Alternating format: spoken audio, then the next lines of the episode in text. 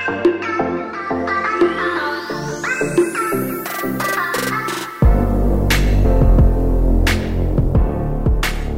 might uh, be wondering why we acknowledge Black History Month, and I want you to know that it's because we believe that we need to become, as Christians, more and more aware of what's happening around us, uh, our past, our present, and what our future will be like. And uh, clearly, awareness is really the beginning of us doing anything in regards to racial reconciliation and dealing with any kind of issues of injustice.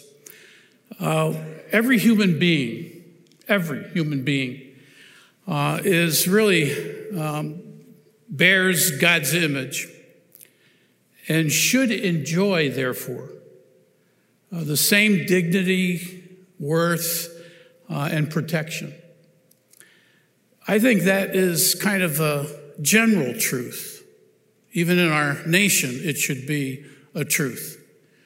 But for us as Christians, we need to realize that there's even a greater step that we need to do. And that is that we need to recognize that we are all one in Christ. Those of us who've put our faith and trust in Jesus for the salvation of our souls need to realize that we're one. And Ephesians chapter 4 deals with that. We're going to talk about that in just a little bit, in a, in a minute. But I clearly want you to know that uh, we need to become more and more aware so that we can be more proactive in what we do, even in our nation today, which is so divided. John Perkins is a great man. Probably the first year, even that I was here, John Perkins was in town and spoke uh, here at this church. He is a Christian uh, sociologist, author of numerous books. Uh, he's been a pastor. He is uh, just a, a, tremendous guy. And uh, we kind of laugh because on uh, one special occasion, he, not too awfully long ago, uh, as a very old man now, uh, he said to me, I need a chauffeur. And uh, so I really would like to have a white chauffeur. And so for a certain period of time, a few days, I was John Perkins' chauffeur. And I loved it. We spent time together. We, we talked together. And what a tremendous uh, man of God. And uh, just to hear all that he's been through and so forth, and, and he clearly has been part of uh, uh the history of the United States and black history in particular. And uh, so I, I just uh, love him and just think so highly of him. Now, I want to recognize just a few people, and whenever we do that, I, I know that we can miss someone or whatever, and, uh, somebody could feel uh, slighted, but uh, I want you to know that um, Pastor Burns and his wife Val are away uh, on a trip, and uh, uh, his mom and dad are here. Pastor Denny Burns and Beverly are here, and we welcome you today. And uh, we're so thankful that God led uh, your son uh, here to this church. And then I also just want to recognize somebody who's been away for the last month or so, and uh, that's Brock Montgomery, who's sitting right up front. Brock was uh, in Washington, D.C., sleeping in garages and uh, sleeping on the floor of Congress as, as an MP in the National Guard, protecting our nation. And I just want you to know, Brock, that we appreciate your service. And uh, we're glad that you're here today. And so now I want to draw your attention to uh, the scriptures and to the book of Ephesians. We're going to uh, talk about uh, God's design for his church, God's design for a healthy church, if you will. And uh, we're going to stay focused on uh, Ephesians chapter 4 and uh, as uh, our uh, announcements uh, made clear, probably the subtitle of this uh, sermon could be Church is a team sport. Now, by saying it's a sport, we're not making light of church. But we need to realize that uh, all of us are important, that God needs uh, to uh, do His work here with each and every one of us, and He will utilize uh, the, the different gifts that He has given uh, to uh, His people. And so, church is a, is a team sport, and we see that in Ephesians chapter 4.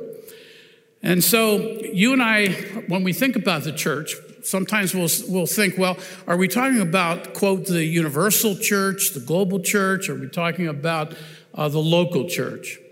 And uh, I, I, really um, want you to realize that there is such a thing as, quote, the universal church.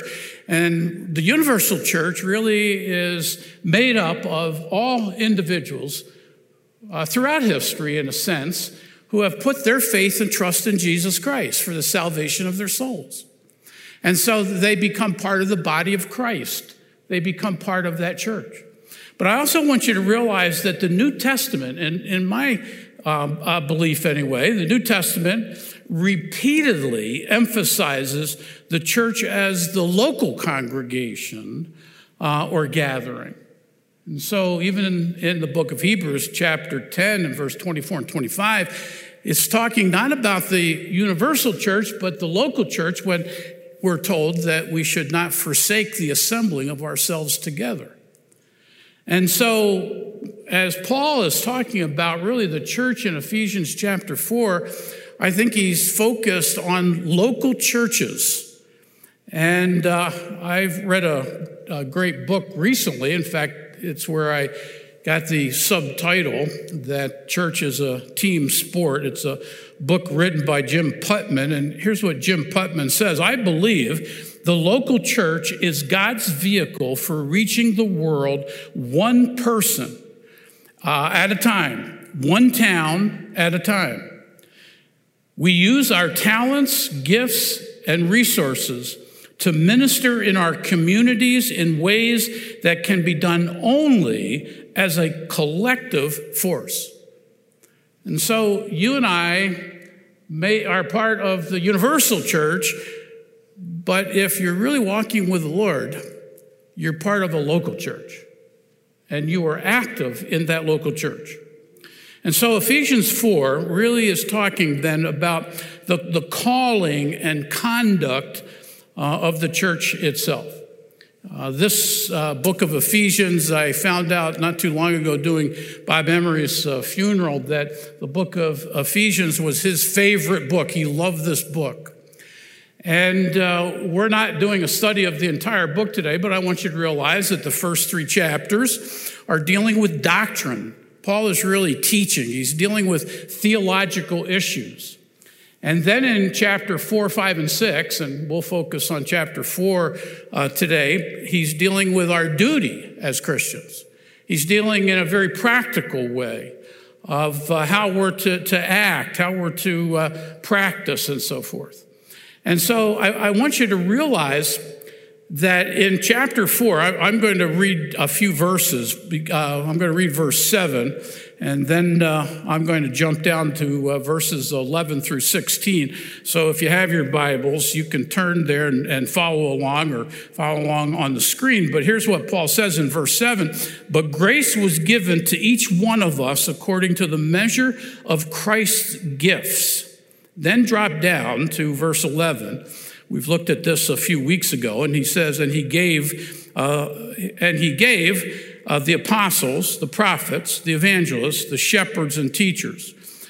Verse 12, to equip the saints uh, for the work of ministry, for building up the body of Christ until we all attain to the unity of the faith and of the knowledge of the Son of God, to uh, mature manhood to the measure of the status of the fullness of Christ, uh, so that we may no longer be children tossed to and fro by the waves and carried about by every wind of doctrine, by human coming, cunning, by craftiness in deceitful schemes. Rather, speaking the truth in love, we are to grow up in every way unto him who is the head, uh, into Christ, from whom the whole body, joined and held together by every joint with which it is equipped, when each part is uh, working uh, uh properly, makes the body grow so that it builds itself uh, up in love.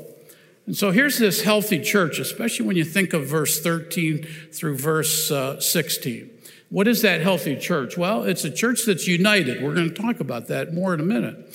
It's a church that's growing. You see this maturing and growing process. So a healthy church is where its members have uh, truly uh, uh, focused on growth in the grace and knowledge of Jesus Christ. You see here that they're speaking the truth in love. That's a healthy, healthy church. And then he tells us that a healthy church is a well functioning body or system or team or family. And so we need to know what the Apostle Paul views as a healthy church. So that we can say, well, we're healthy in this area, not in this area, or we're, we're healthy in most areas, or we're unhealthy. I mean, there are some churches that are extremely unhealthy. Uh, there are churches that are not only in the hospital, but they're in intensive care and they're on life support. I'm glad that that's not true of our church right now. But we need to be focused on how do we have a healthy uh, church. And so in this chapter, 4. Let, let, me just give you an overview of the chapter before we look at some particulars. But in verse 1 of chapter 4, the Apostle Paul tells us that we, we need to uh, walk worthily. And so he emphasizes that uh, in verse 1 I, therefore, a prisoner of the Lord, urge you to walk in a manner worthy of the calling to which you have been called. And so he tells us that we need to walk in a worthy manner as followers of Jesus Christ.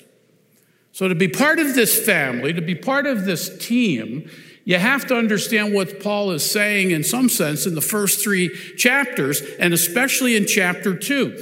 How do you get on the team? How do you become part of the family? Well, you become part of the family by realizing that you're a sinner, that uh, all have sinned and come short of the glory of God, and uh, that there is absolutely no way that you can work your way into the team or onto the team. And so, how do you get on the team? Well, you put your faith and trust in Jesus Christ and what He did for us on the cross of Calvary, where He gave His very life, where He shed His precious blood to make atonement for our sins. And so, when we accept what Jesus did for us, we become saved individuals who then become part of the body of Christ, part of this team. And so he talks about how, as part of this team, we need to walk in a worthy fashion. Well, he also tells us in verse 2 that we need to walk humbly. Uh, in, in, verses uh, 4 to 3 and or, or uh, chapter 4 verses 3 to 6 and, and uh, elsewhere he, he talks about how we need to walk unitedly he tells us uh, that we need to walk purposefully. Verses 7 through 16, the part that we, we read, really shows that a church has to be moving in a purposeful manner. We need to be the, the church doing what God wants us to do. And uh, then he tells us, I think in verse 17 and 18, that we need to walk truthfully and lovingly. And then, of course, he concludes verses all the way, verse 19 uh, through cha- uh, verse 32 and, and, into chapter 5 as well, that we need to walk spiritually. And so he, he, he begins that, you know, in verse uh, 17 on, really, when he, when he talks that we're to walk in, in a way uh, that honors and glorifies God. We're to be concerned about spiritual things more than physical things. Well, I want you to, to realize then, in the portion that we read, that there are three characteristics of, of the local gathering.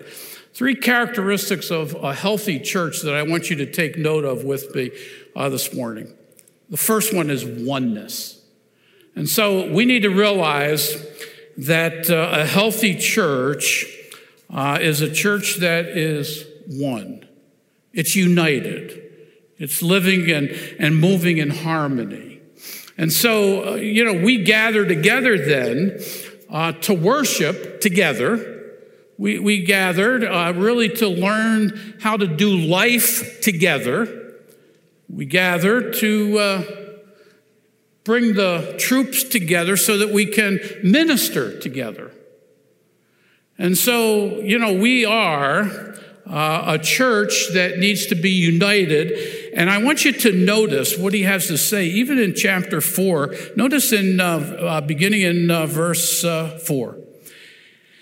He says this there is one body, one spirit, just as you were called to the one hope that belongs to your call, one Lord, one faith, one baptism, one God and Father of all. What is he emphasizing? Well, he's emphasizing that uh, we're to be one. So he gives us this sevenfold unity here that should be bringing us uh, together as the church. But I want you to notice again in verse 13, which we read, until we all attain to the what? Unity of the faith. What we believe, our faith ought to draw us together and help us to live in unity and harmony with one another.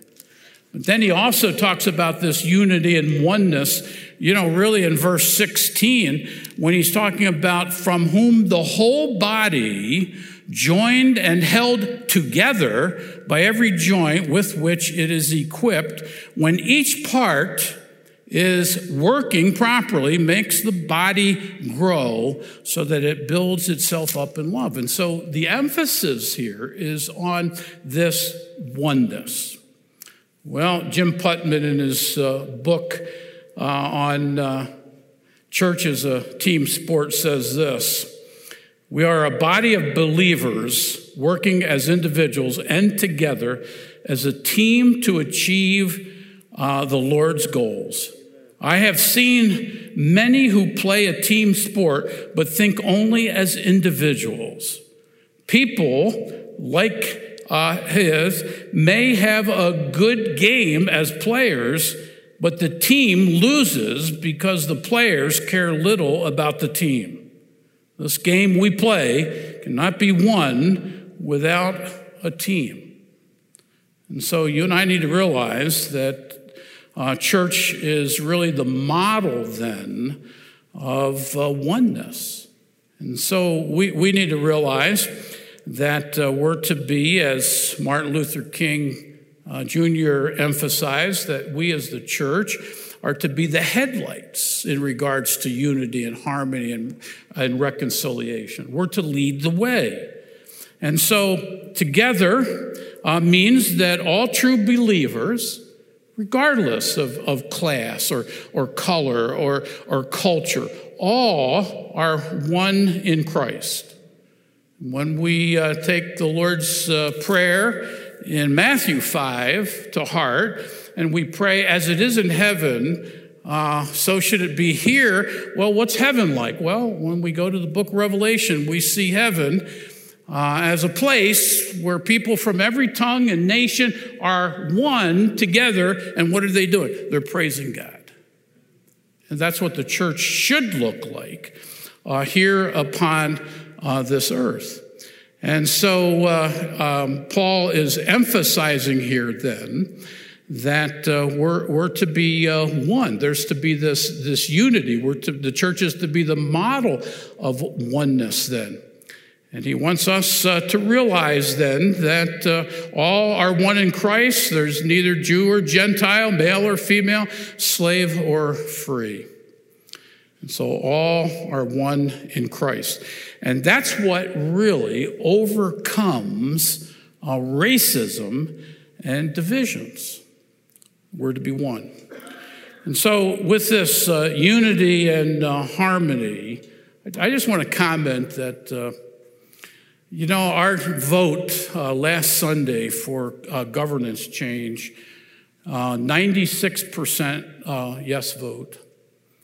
And uh, I, I just want to thank everybody for voting, regardless of which way you voted. You care about this church. And I'm really thankful, as the pastor who is on his way out, that there's such unity and harmony here. Uh, I've had phone calls from people um, way outside of New York that heard about this vote and on governance, and they just wanted to talk about it. And, and uh, even yesterday, a, a, friend of mine from years gone by called me and, and said, Wow, 96% vote on a governance change in a Baptist church? Unheard of. Well, it's a miracle to be sure, but I want you to know that that 96% vote on that governance change really is a sign of a healthy church where there's unity and harmony. And so Putman says this We're a body of believers working as individuals and together as a team to achieve the Lord's goals. And uh, so you and I need to realize that. Uh, we are to be one uh, in Christ. And so, really, when you think about that oneness and you think about this whole issue of body life and, and a team and so forth, you, you realize that, um, you know, believers are called uh, to gather together and to use their different gifts and abilities uh, and so forth for, uh, for God. And, and all are needed. Everyone is needed.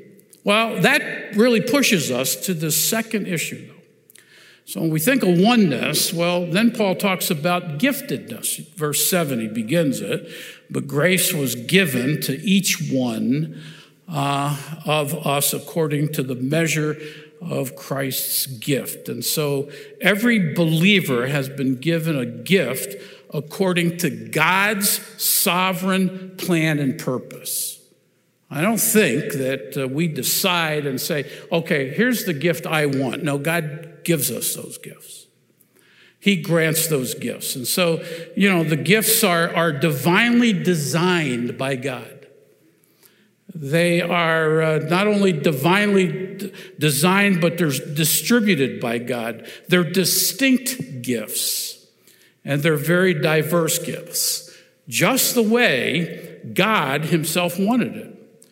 And so uh, some believers are, are gifted in, in different ways that we see in, in Romans chapter 12 and 1 Corinthians chapter uh, uh, 12. And here, however, he not only talks about the gifts of all the believers, but he tells us that he's given to the church not for his benefit, but for our benefit, not only the gifts that he, he distributes to everyone, but he gives us gifted positions.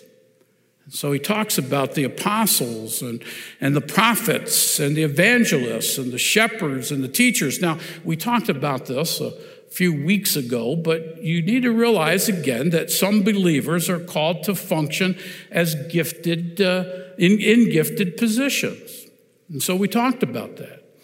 Uh, there's this working model, I think, here in Ephesians chapter 4. And the working model is this that Pastors prepare people to do the work of the ministry. Members do the ministry. And then what we see here is this whole issue of growth. And so the gathering then grows. So, what should we be concerned about as uh, members of the church, as congregants of the, of the church? Well, we, we must perceive our part.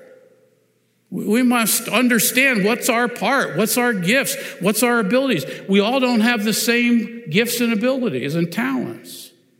So we have to perceive what are those gifts? What are those abilities? What has God given to us uh, to, to do and to be good at? Well, then I think we not only need to perceive uh, our part, but we need to perfect our part. How do we get better at what we do? And see, you, you, you can't just think, well, the pastor needs to study and get better at his preaching and teaching. He should be doing that. I don't know many pastors that, that don't. But you see, whatever your gifts are and whatever your abilities are, whatever your part is, you need to be asking yourself as well so that this church is the healthiest it can be and grow. What's my part and how can I improve on doing my part? Well, then I think it's not only important that we perceive our part and perfect our part, but here's the bottom line you have to perform your part. Simple word, do. And so, oftentimes in Scripture, you know, we're, we're told that, uh, you know, we're, we're to do good. And so we're to perform our part. We're to, to make sure that we are doing uh, what God wants us uh, to do. And so when we perceive our part, when we perfect our part, when we perform our part, then the body grows and we're a healthy church. But guess what? It takes all of us.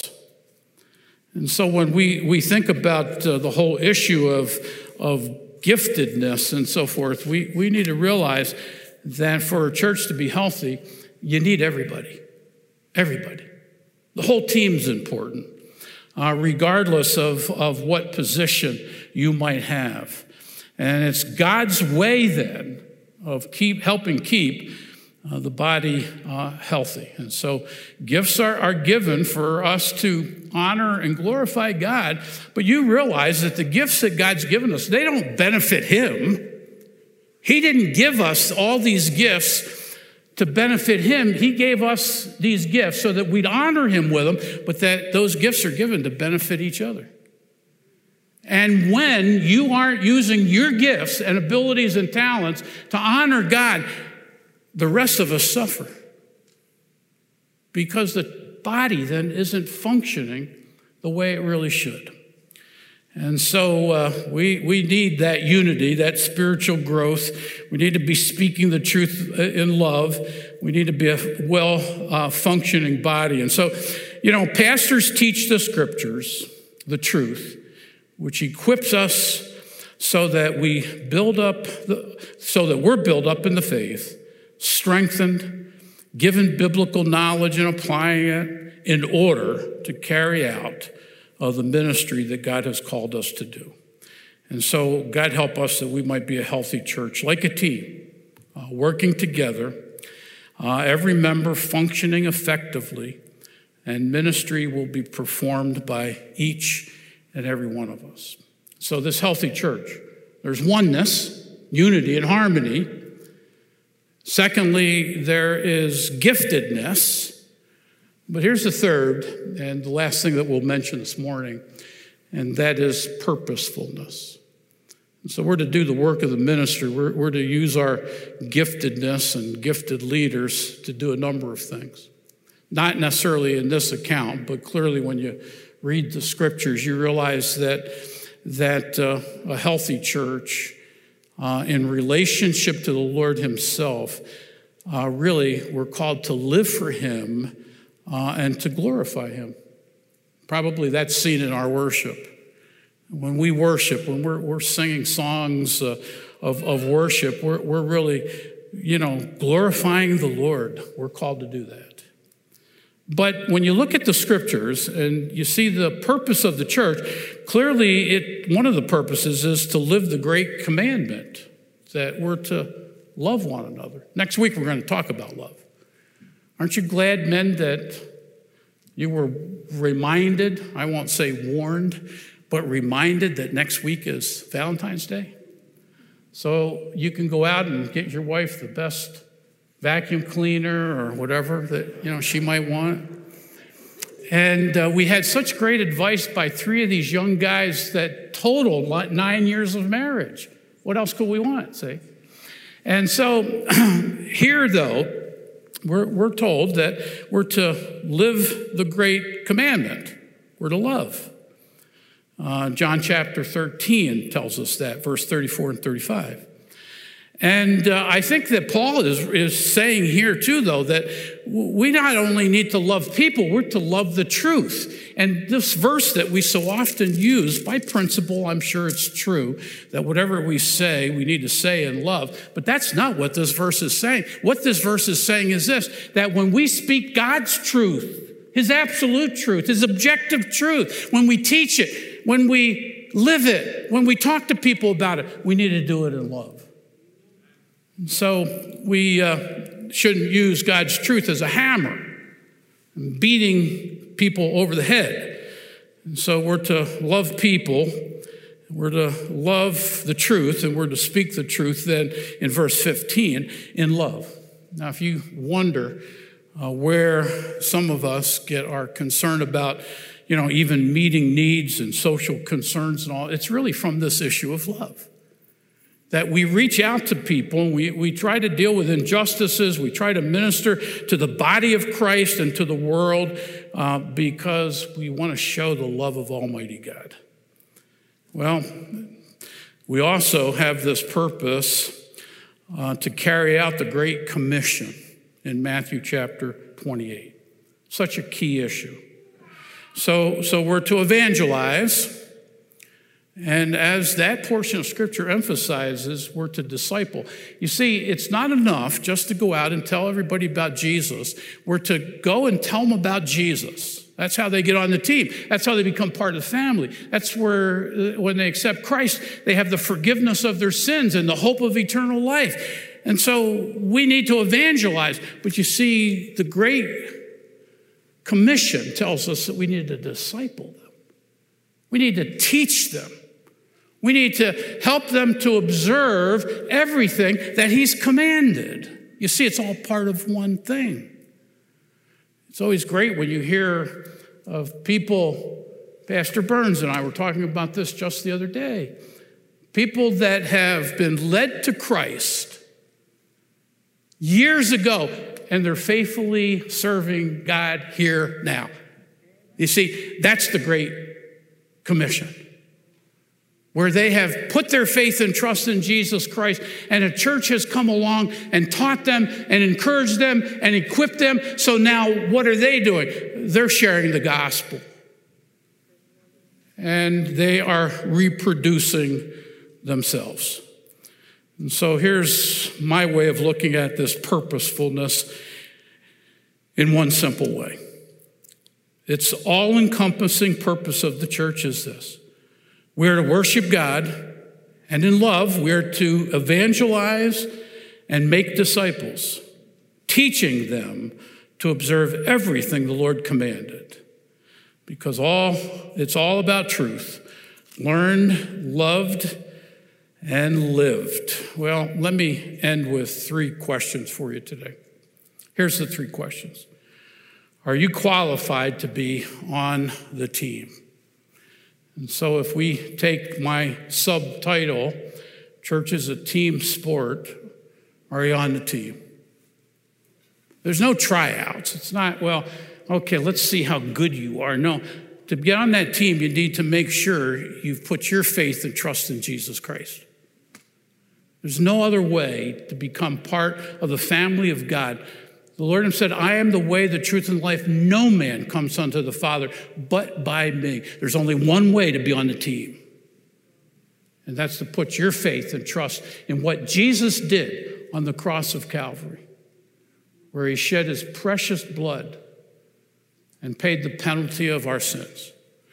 That's number one. So, are you qualified to be on the team? Secondly, are you part of, the, of a team? You see, you might be qualified to be on a, on a team, and you might be part of the universal church, but you're not even on a team, which is the local church. And being on a team doesn't mean you just go to church. It means that you are an active part of that church, that you are a team player.